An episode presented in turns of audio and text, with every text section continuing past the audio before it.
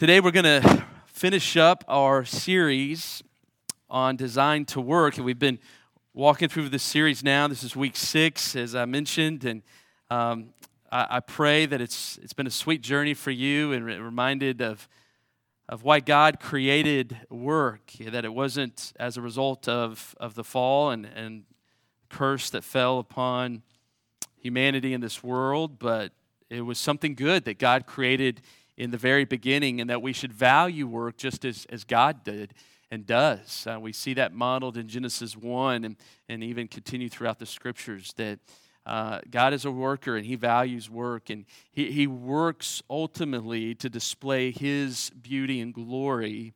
Um, and, and we see that. And he wants us to work to that same end uh, for his glory.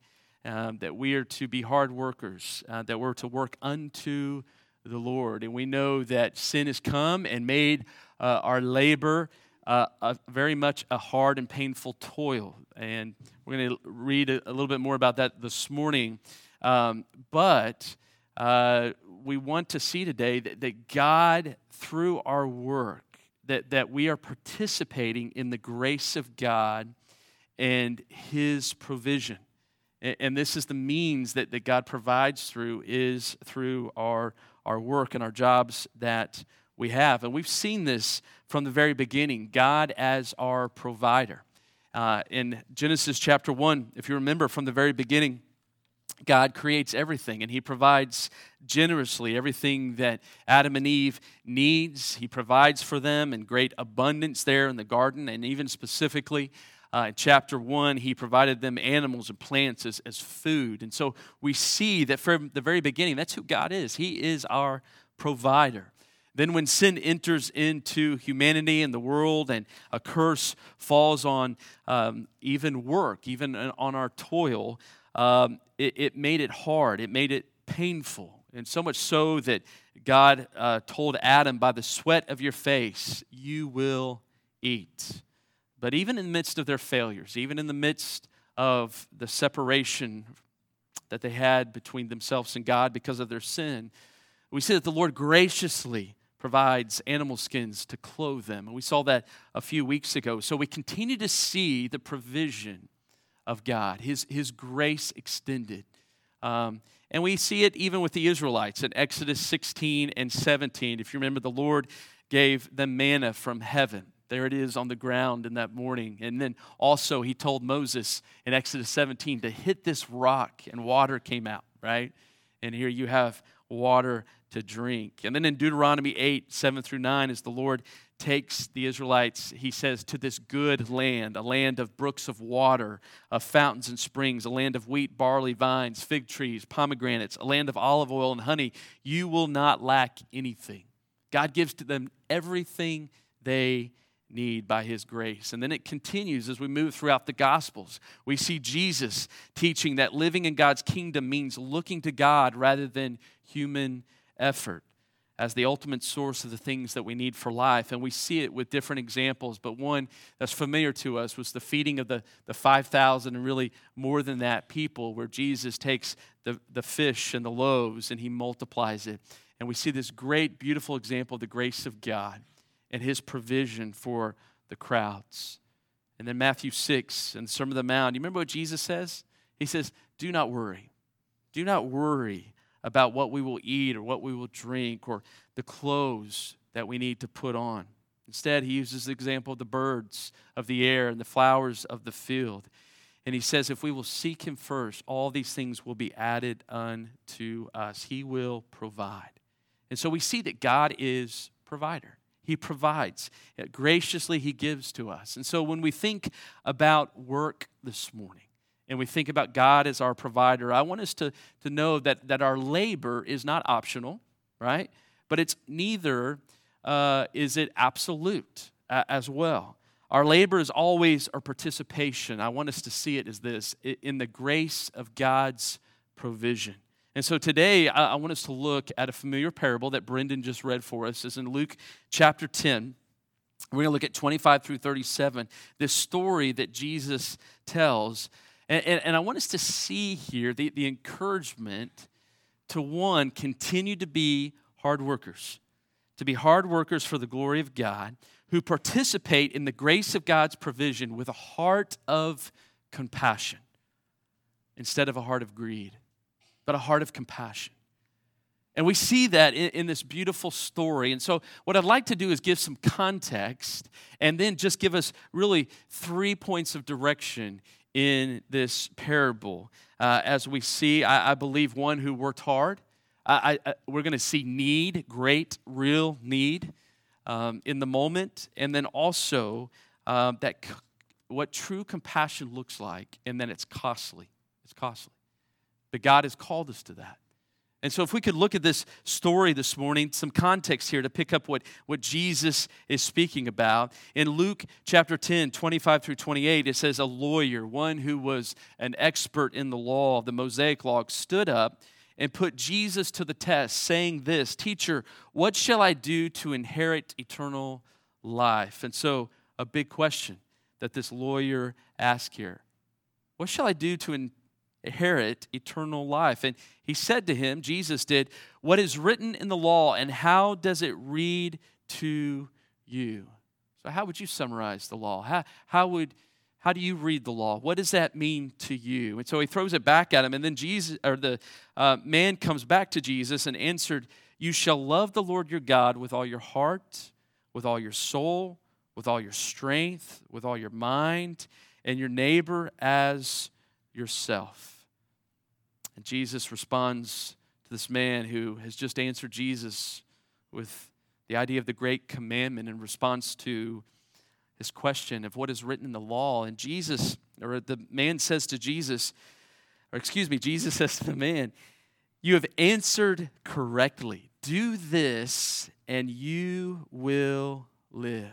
Jesus says, Yes, that is indeed the key to life.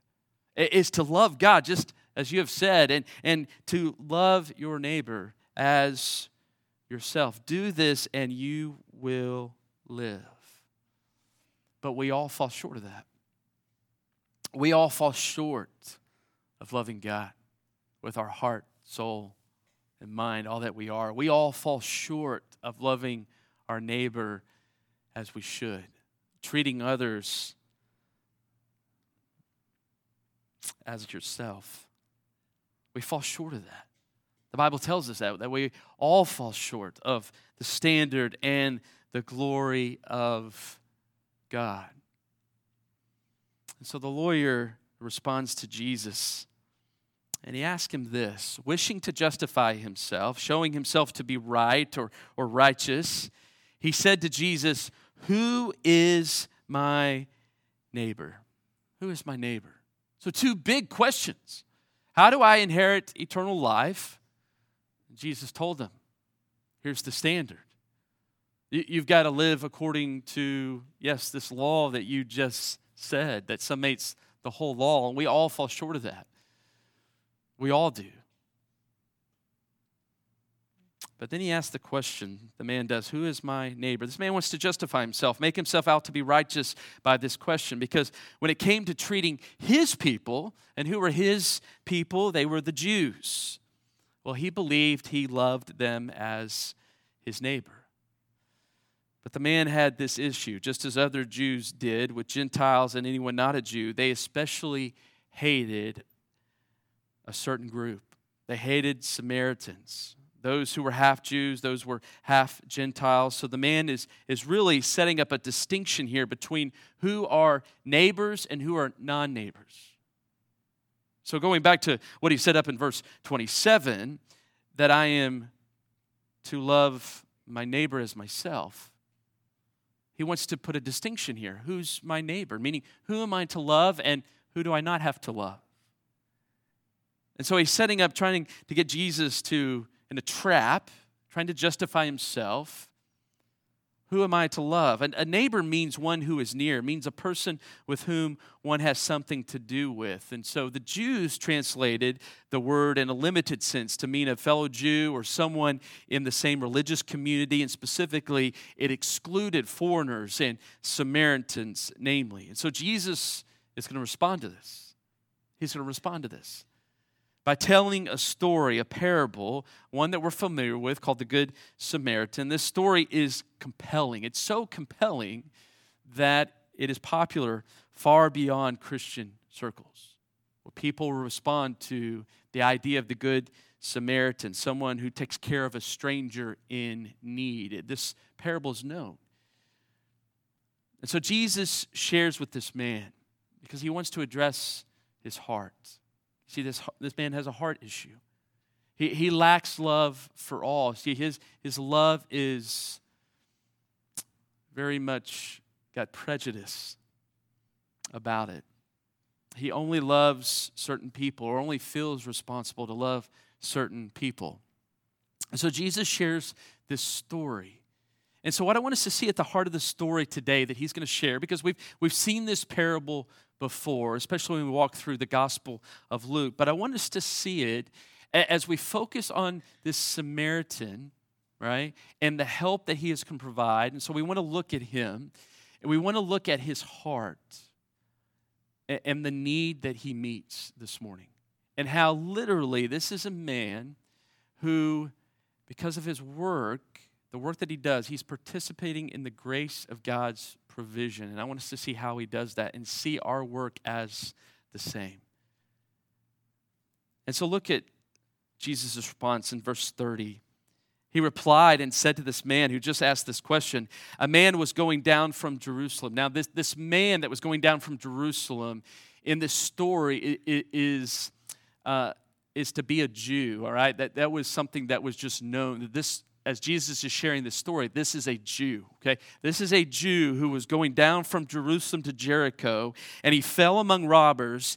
They stripped him, they beat him, they went away, leaving him half dead. And by chance, a priest was going down on the road. And so this was a religious guy, this was a religious leader.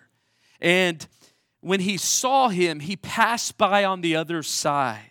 Likewise, a Levite also. So another religious guy, right? These guys get it. They, they are called to help people in need, right? Well, look what this guy does. When he came to the place and saw him, he passed by on the other side. But a Samaritan, remember the strife, the enmity, the hate between Jews and Samaritans. So here you have this Jew right? Lying on the ground, naked, bloody, with nothing,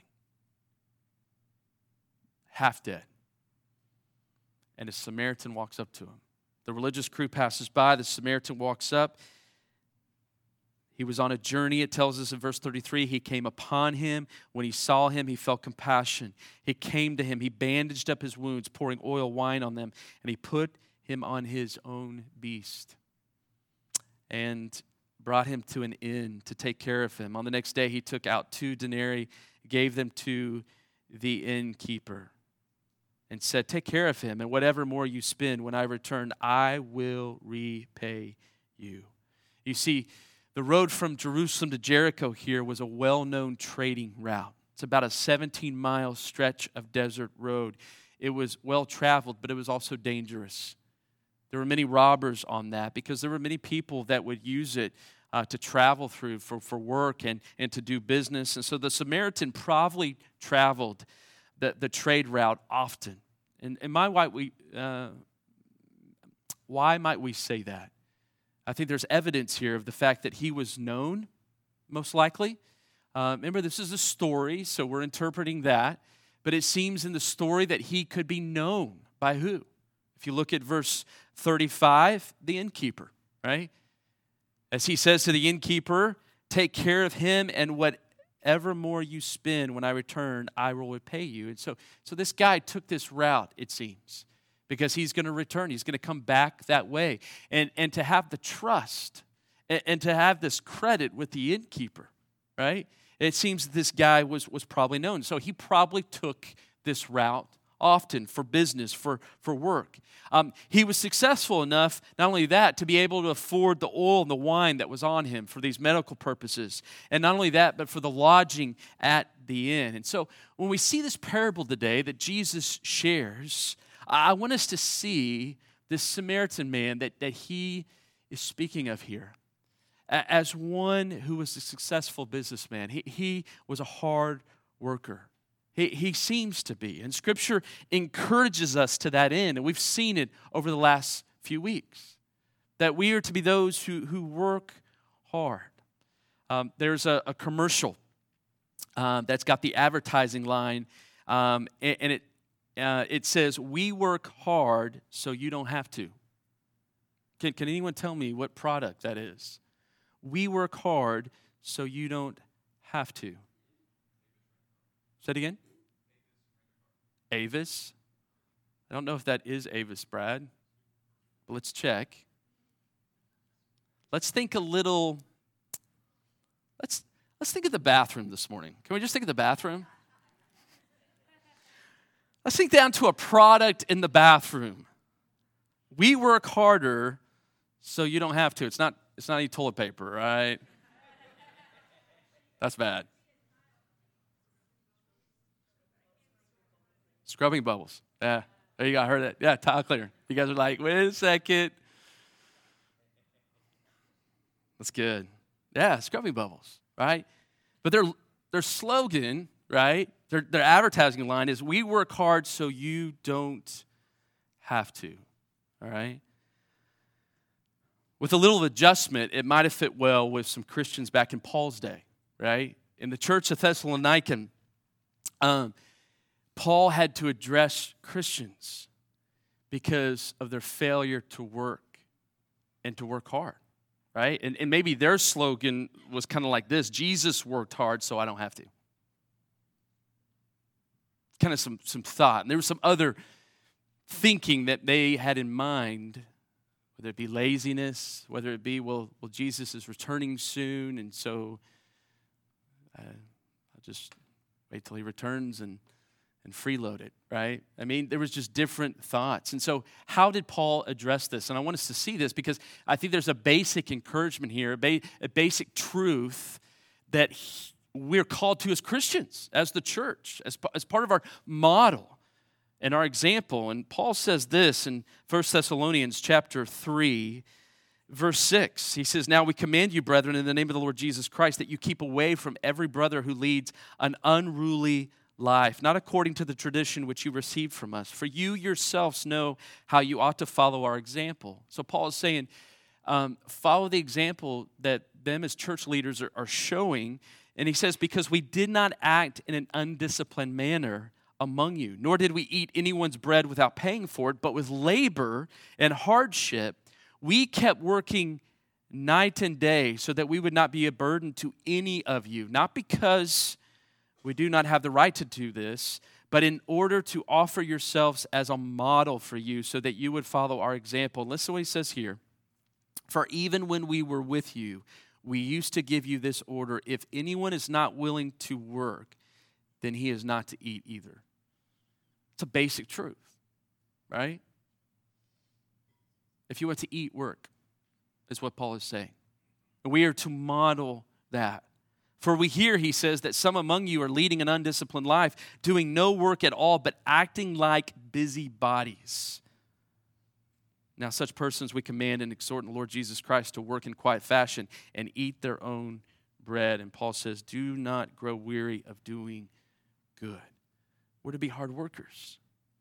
And, and God, by His grace, through our labor, we, we participate in Him providing for us, but, but it's through what? Through, through work, Paul says, that our basic needs are met by receiving food to eat. And so we must work to eat.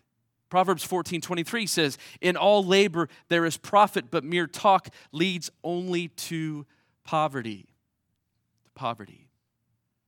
One of the things I, I see, especially, um, and, and I probably did this as well, when I was in high school and and you know what happens is when you start getting to that, that age where you start wanting to work or, or go get a job or whatever what i see a lot of times with, with high school students and sometimes even with college students hopefully not that, that old but what they start doing is they start talking about jobs they're going to have and, and work they're going to do but they just talk about it right? Have you ever met someone that just talks about it?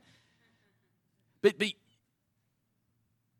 It's one thing to talk about work, it's another one to have a job and do work, right? And so we've got to encourage that, right? We're going to encourage as parents to younger generation, the kids we're raising, but also this goes for us as well. We got to remember in all labor there is profit, but we can't just merely talk because that leads to poverty. Poverty. And, and so we work to make a profit to provide for ourselves by the grace of God. It's Him providing. Every time we get a paycheck, yes, it says whatever company you work for, but it is from the Lord. It is God's provision, it is His grace. To provide for our basic needs, as Paul says, so we may eat, but also for our family, for relatives, those we're raising. Um, 1 Timothy 5 8, Paul addresses this. He says, If anyone does not provide for his own, and especially for his household. He's denied the faith and is worse than an unbeliever. Paul cited this commonly recognized responsibility to encourage the relatives of widows. That's the context of what he's talking about here, to um, maintain them, to help them. And so, family members have a universal recognized duty to care for one another. Even unbelievers acknowledge this, Paul says. And if a Christian fails here, he behaves contrary to the teaching of his faith and is worse, what Paul says, than the typical unbeliever who even is aware and helps his needy relatives. You remember Jesus on the cross? I mean, he even made provision for his mom from the cross that she would be cared for even as he hung there to die. So we're to work to provide our basic needs, yes, but for our family, for our relatives, those uh, that we have, whether it's widows in our families, we're to care for them. So God has given us work that through our hard work, He would provide for these needs. But not only just these needs, but for the needs of others as well. You see, this Good Samaritan in this story was a hard worker, he was a, he was a businessman. And one day he, he walks on this road, a road that he probably took often, and he encounters this real need. And look at this real need. It, it says again, verse 30, to, to re enter the story. Listen to what it says. A man, this Jew, was going down from Jerusalem to Jericho, and he fell among robbers. So he encountered these robbers. It was a dangerous road. And it says they stripped him. So he was left there with, with no clothes whatsoever. They beat him. Uh, literally, what that means is, is they laid blows upon him. And so he needed medical attention. He, he was hurting, he was in pain. Not only that, it says um, they went away, leaving him half dead, almost dead. And then you see the priest and the Levite passing by. And so this guy is rejected, even by his own. Even by his own not even willing to care for him or help him. The ones who should have stopped, above all, failed to stop. And so here is this guy without clothes, in pain, almost dead, rejected. No one knows how long he, he was there that day. In real need. And Zechariah chapter 7, verse 9 through 10, listen to what the Lord encourages us. The Lord of hosts said, Dispense true justice, practice kindness and compassion to each of his brother. Do not oppress the widow or the orphan, the stranger or the poor, and do not devise evil in your hearts against one another. There are needs. There are needs all around us. There may be those that we know in our sphere of influence, circles we hang out with, places of work, even people maybe who struggle with putting food on the table. And at 9 a.m., one of our ladies here at the church who's a, who's a teacher just, just sees real need every day, every day, during the school year especially. Of, of kids who, who struggle, who, who maybe come to school with the same clothes on, days in a row. And so there's those who struggle to make their bills. There may be those at your place of work that you maybe have a chance to be a neighbor to, coworkers, customers, uh, others, even across ethnic and, and cultural divides, just as we see happening in this story, to where you can be a good Samaritan. And how might that look? How might that look even in your place of work? Where you could help cultivate a, um, an awareness, that, that you would have an awareness of those you work with or around you, to help break the divide between um, maybe upper management and those workers down here. That maybe you could be aware of those who maybe are being robbed in some way in the workplace. And what I mean by that is maybe those who are mistreated, maybe it's different ethnic groups, maybe they're deprived of ref- recognition or promotion or whatever, whatever it may be, someone who's just being overlooked, but you could be that one who maybe speaks up. And as Christians, I believe that we've got to be those who are willing to say, hey, listen, this person isn't getting a fair shake. I was meeting with a guy this week and we were talking about his job, and he works in HR. And I love what he shared with me. Loved it. And this is just real practical, real practical stuff. And, and I think this is how we live out the gospel in our places of work. he was telling me in, in his role that there are certain standards and certain ways you've got to work according to the company line, right? Especially in HR. And so a gentleman had come to him about insurance um, and he, he has insurance through the company. And if he used the insurance in the company, he, he would just have to pay a certain deductible, which would be very minute and small. But if he went through Medicare, he would have to, according to this procedure that he had done, he'd have to write um, a, a check up front that was fairly large and wait to be reimbursed based on how this was structured.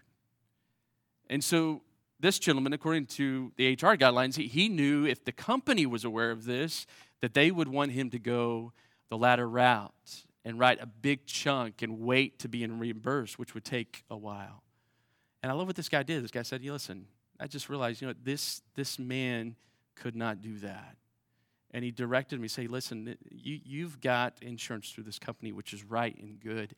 Use that. Even though you know that, hey, they're going to probably push you this direction. You need to go this way. And I, I loved just the heart of this guy. He said, listen, you know, part of my role is, is to look out for people, to care for people, um, and, and not just um, what companies may push.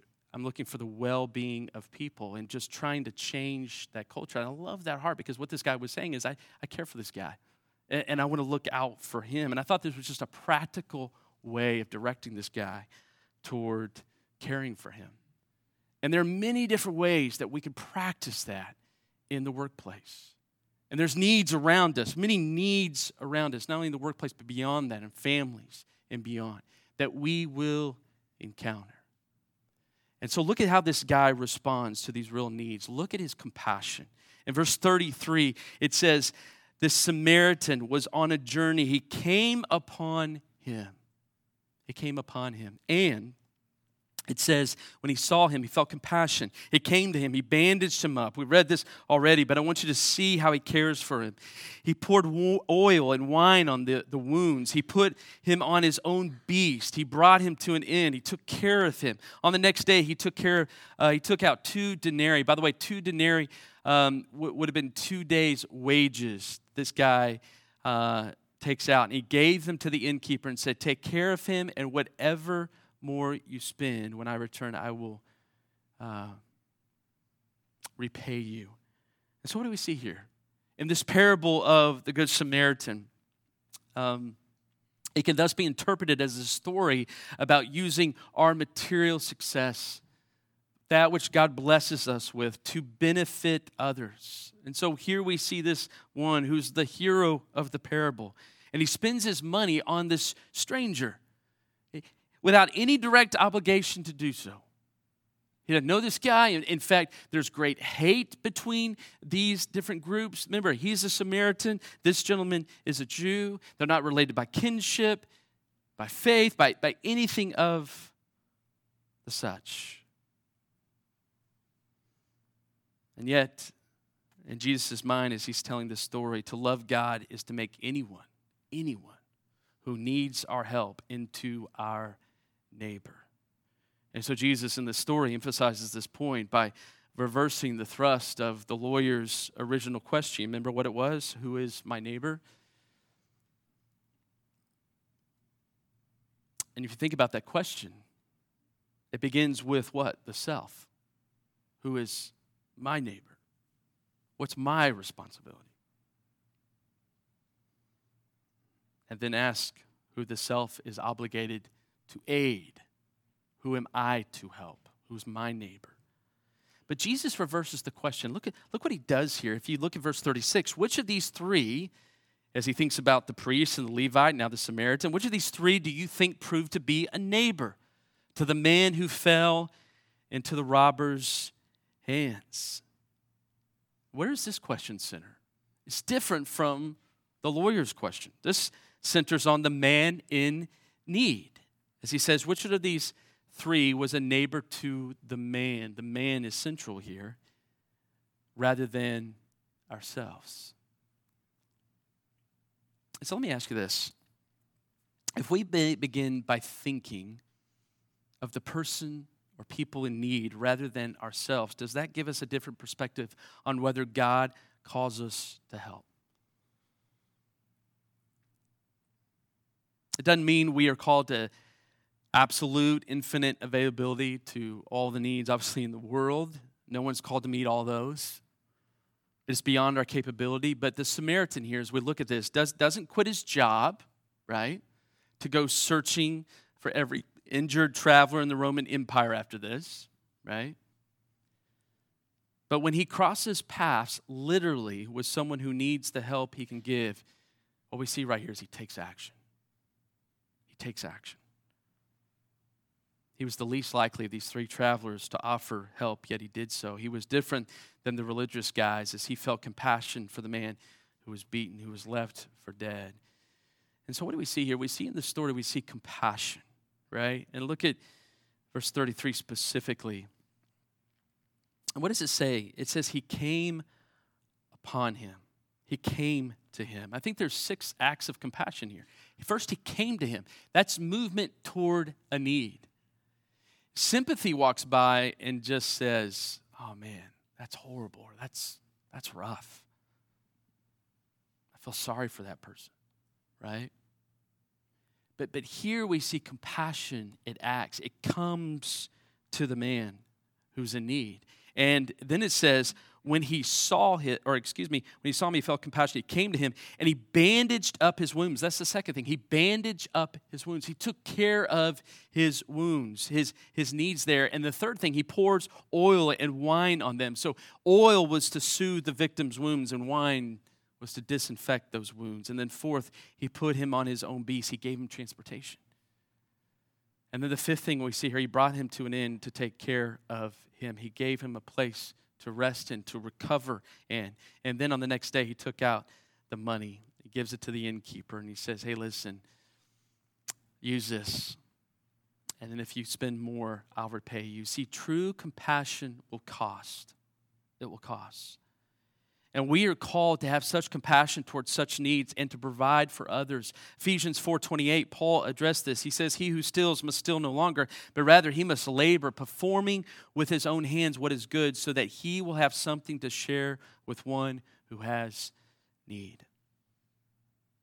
You see, compassion cost the Samaritan. He put his business on hold specifically on this day to see to the need of this complete stranger. His plans were disrupted. He, he was willing to let the calendar be disrupted. Not only that, it takes time. It took part of this day. He stays with him that night, gets up with him the next morning. It, it takes time. He was going to go back by, right? Whether the man was going to be there or not, but he was going to go back by the inn to help take care of any expenses. So that took time. And thirdly, it cost him financially as well. It cost him money. You see, what we see here is an example of Jesus in 2 Corinthians chapter 8, verse 9. Do you remember what Paul says? Paul says, For you know the grace of our Lord Jesus Christ, that though he was rich, yet for your sake he became poor, so that you through his poverty might become rich. Paul encourages us with that example in mind in verse 7 of chapter 9, that same book, he says, Each one must do just as he has purposed in his heart, not grudgingly or under compulsion, for God loves a cheerful giver. And God is able to make all grace abound to you, so that always having all sufficiency in everything, you may have an abundance for every good deed. You see, we're to work hard. God's given us our labor, our, our jobs by His grace. And as we're working, we're participating literally in the grace of God's provision. Him providing for our basic needs, yes, and for us to care for our families, but even beyond that, that we would care for the needs of others, the ones that we pass along the road, in our places of work, and you name it, and beyond. And that we, as God directs us in our hearts, would be those cheerful givers to help meet the needs. And so he says to this man on this day, this man who was trying to justify himself, Jesus tells him this.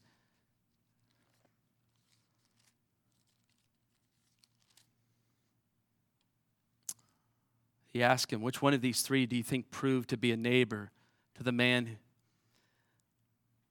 who fell into the robber's hands? And the man says back to him, The one who showed mercy toward him. And Jesus says, Go and do the same. We're to go and do the same as the Samaritan. He is the example. He's the example of one who worked hard, who participated in God's grace, God's provision. God is gracious to us. He wants us to have a compassionate heart, not a heart of greed, but a heart of compassion. So as we see our work, may we see it like that. That we're participating in the grace of God's provision. And God is providing through that.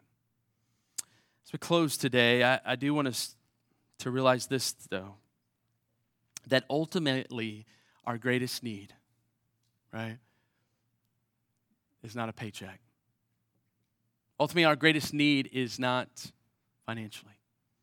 Our greatest need is more of Jesus. That's our greatest need. That is our greatest need above all. And we think about what God has provided for us in Jesus Christ.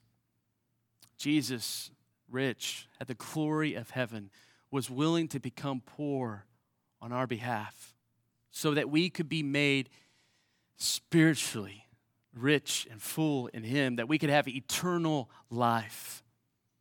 That's what Jesus did for us. And we need more of Him, more of Him.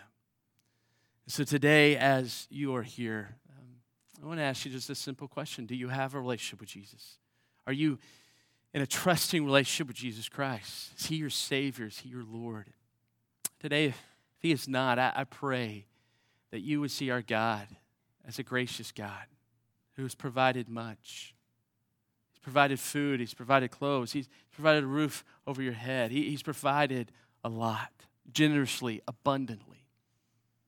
But above all, what Jesus has done, what God has done through Jesus, is He's met your greatest need. You see, this lawyer on this day had a great need, and he was trying to fulfill it through doing good, through living according to the law.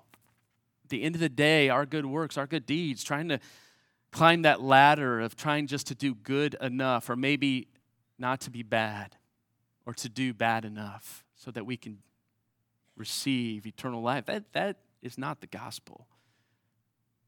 That won't cut it.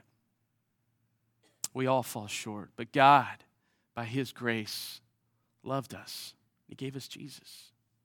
And if we would simply throw ourselves, surrender our lives, for Jesus Christ and believe in him, the Bible says we will be saved and he will grant to us the free gift of eternal life. That is what God has provided ultimately for us by his grace. And I pray today you would recognize we need more of him. We need more of him. Need more of him. Let's pray.